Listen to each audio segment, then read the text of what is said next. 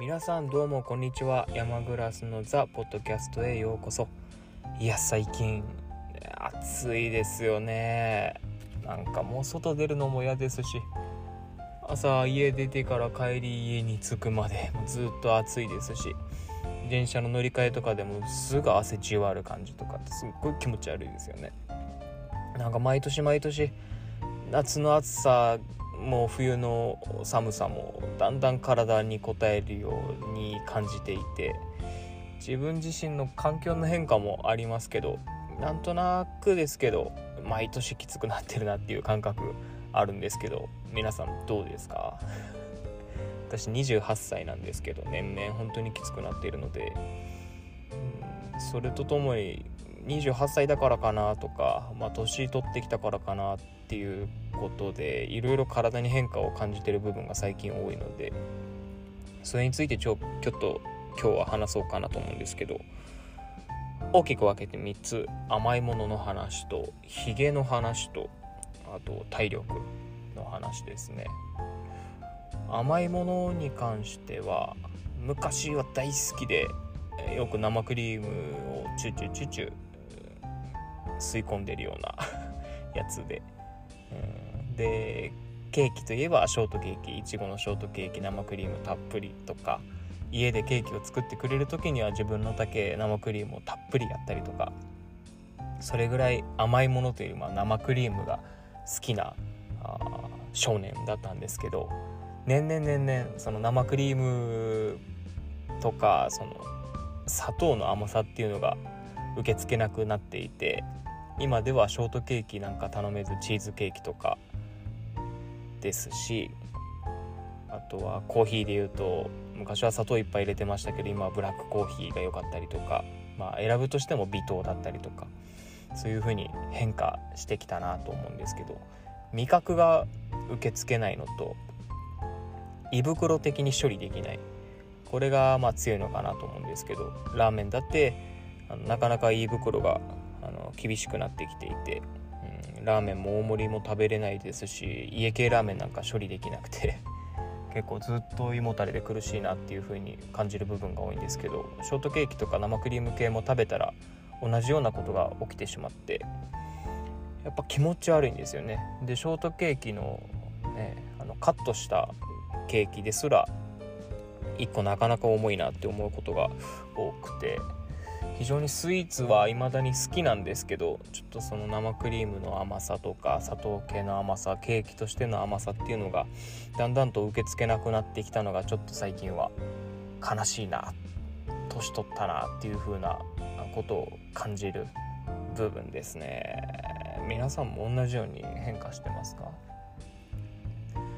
もともとその甘いものは別腹とかいう考えはないタイプなので疲れた時に欲する。それが私の場合スイーツなのでこの間もですけどあの神戸のお店が限定出店している、まあ、テナントがあってブリュレのチーズケーキを食べたんですけどやっぱそういうのも美味しくてあの非常に甘さの中にもチーズのしょっぱさとかもある。ケーキだったのでやっぱり甘いもの好きだなと思いましたしそれはショートケーキとかとは違って生クリームとかも使われてないタイプだったのでシンプルに生クリームが受け付けないのかなっていう風なことが印象としては強いですね。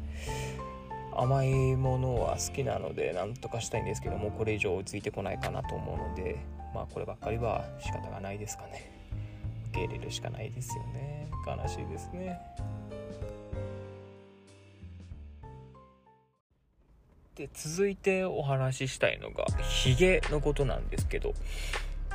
もともと家系的にヒゲが濃くてヒゲが濃いっていうよりもまあ青ひげになる過程だというのは分かっていたんですけど大学の12年ぐらいまではヒゲが全然生えなくてあよかった。女性ホルモン多いのかなとか。勝手に思ってたんですけど年取ってきてからだんだんだんだんヒゲ濃くなってきてでヒゲを剃らなきゃいけなくなってきて、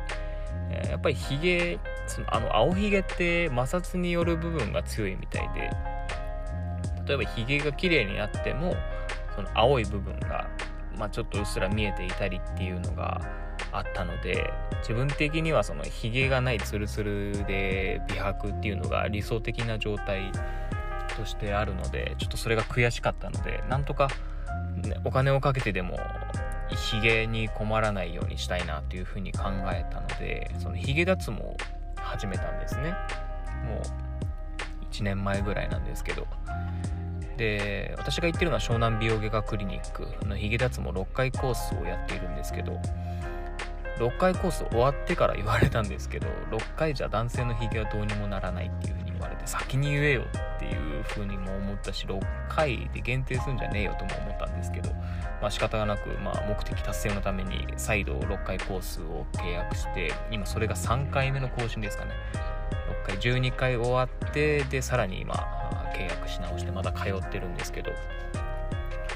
なんとなくですけど部分部分でヒゲなくなってきてるかなぐらいの感じは出てきてます。ただまだヒゲ剃りは必要ですし生えてる部分に関してはちょっとなんなら濃くなっちゃってるんじゃないかっていう風なちょっとそういう反応を見せてる部分とかもあるので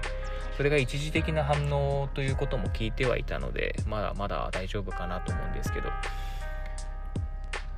うんまだ通うことになるかなと思いますね。ヒゲ剃りは手放せない状態ですし。皆さんどれぐらい1日でヒゲ剃ってるんですかね？今幸いにもマスクをしているのでそこまで気にかけなくてもいいかなっていう風な方って多いと思うんですけど私は接客業で訪問もする仕事ででやっぱお客さん家に行くとお茶とかいただく機会が、まあ、たまにあってしまうので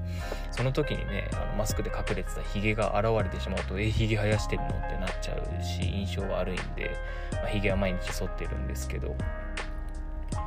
日焼けとかも気にしなきゃいけないですし、夏場とかやっぱあと1時間以上外に出るような時っていうのがその、ね、施術前1ヶ月とかにあった場合は施術受けられなかったりっていうのもあるので普段から気にかけて日焼け止めを徹底的に塗るようにしたりしているので結構気にしてる部分もあります。大変です、うん、でもね、それやっていけばなくなると思えば頑張ろうかなと思うんですけど結構憂鬱になるぐらいやっぱヒゲのあの脱毛のレーザーって痛いんですよ。輪ゴムでパチン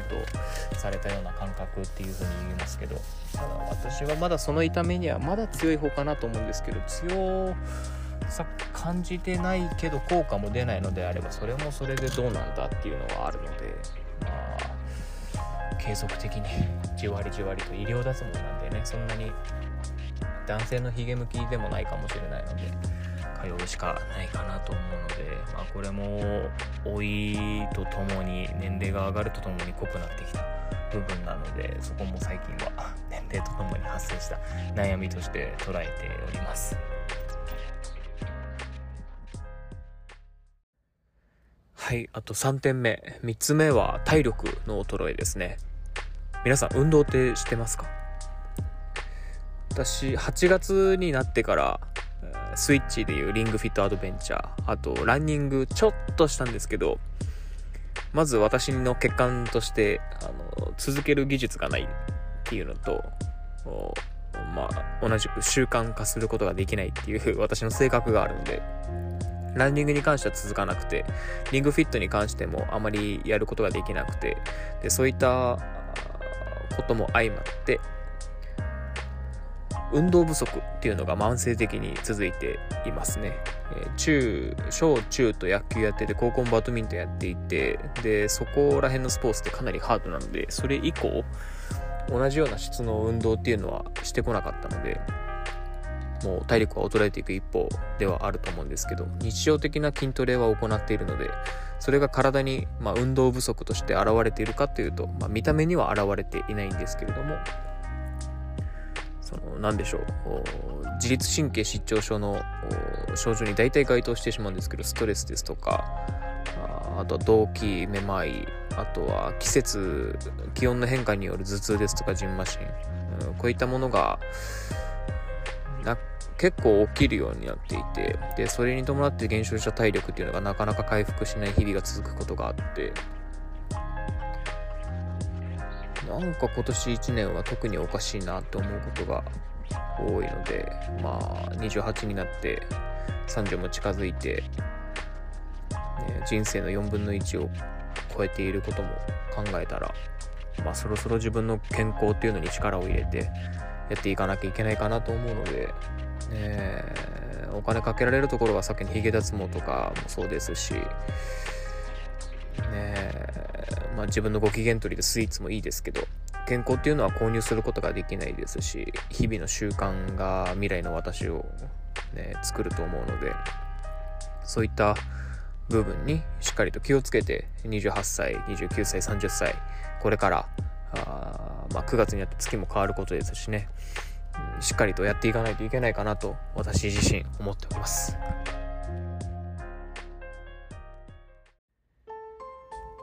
以上の3点まあ恥ずかしげもなく赤裸々にお話をさせていただきましたけど、うん、やっぱ自分自身のことを振り返るっていうのも大事ですし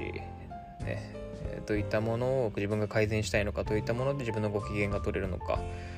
どういった体どういったことが体に起きてるのかそういったものは自分でしかわからないですし例えばねあの私自身が今なんとなく不調だなと感じている体に対して他の人が例えば私に入れ替わったとしたらどういうふうに思うのかなって思う時とかって結構あるんですけど他の人はもっと頭痛がある状態で暮らしていたりとか私の体に入れ替わったらめちゃめちゃ頭痛を感じるとかまあ本当に人それぞれに感じ方って変わること思いますし皆さんがどういう風な体調で日々ね暮らされてるのかわからないですけど、うん、自分自身のことはやっぱ年齢を重ねていくと同時に自分自身でケアしないといけないと思いますので、えー、食生活運動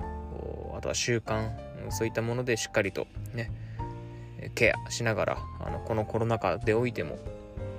しっかりと自分自身を守ってね日々生活していけたらなと